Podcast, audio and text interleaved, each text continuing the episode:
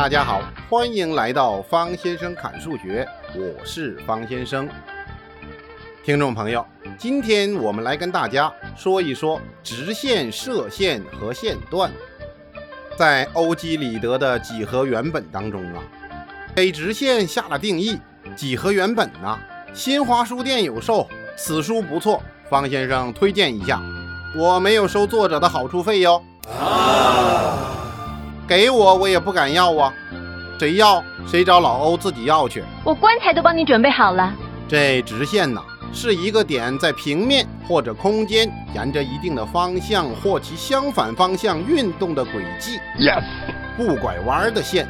这定义给的跟没给一样啊。哇，因为呀，直线是个几何学的基本概念。在不同的几何体系当中，有着不同的描述。在日常生活当中啊，一根拉紧的绳子，一根竹竿，人行道上的横线呢，都给人以直线的感觉。你真聪明。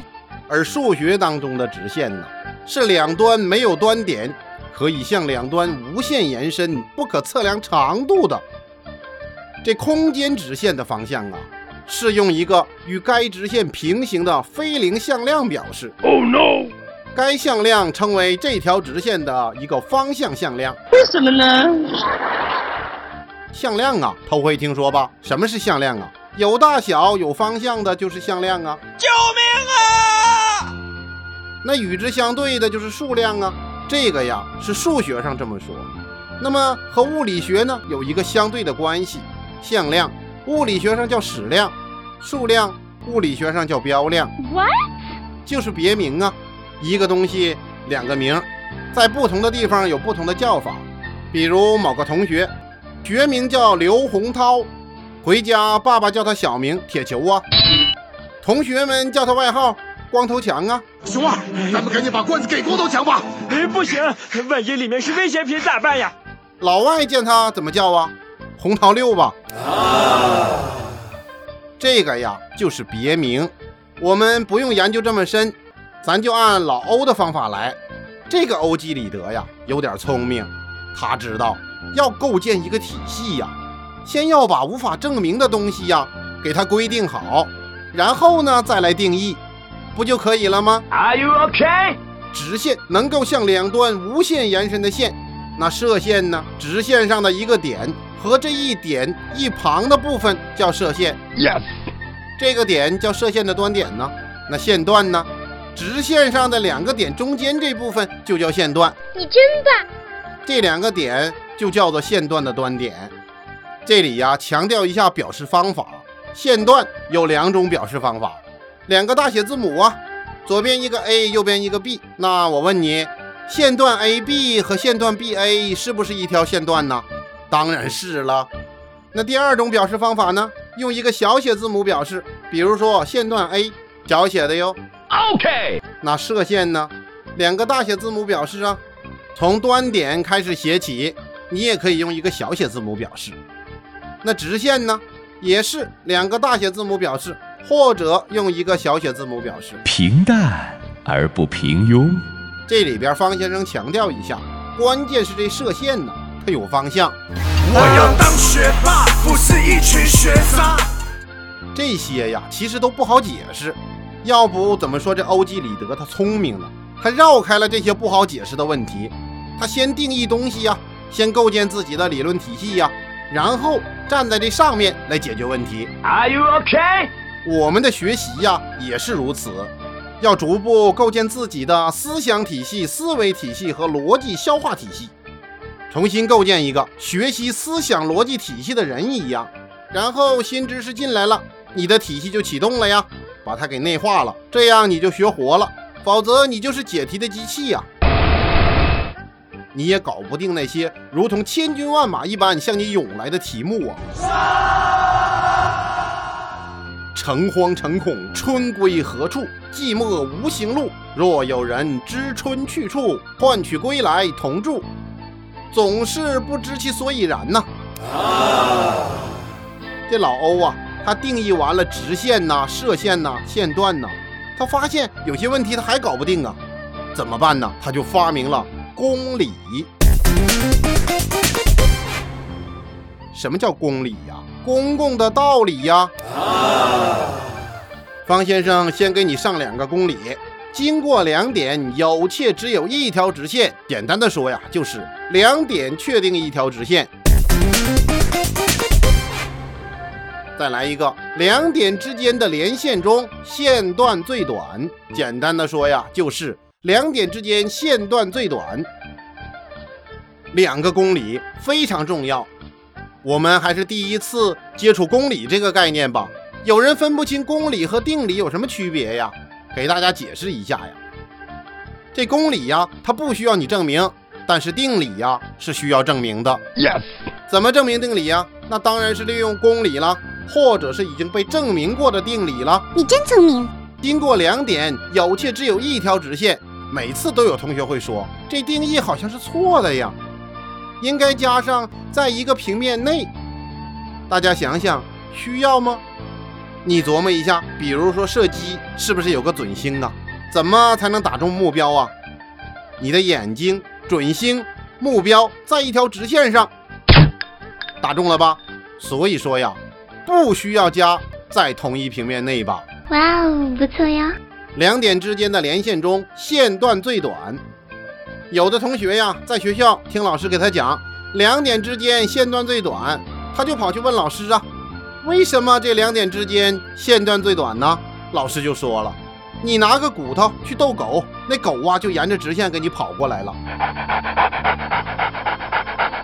这个道理连狗都知道，你怎么不知道呢？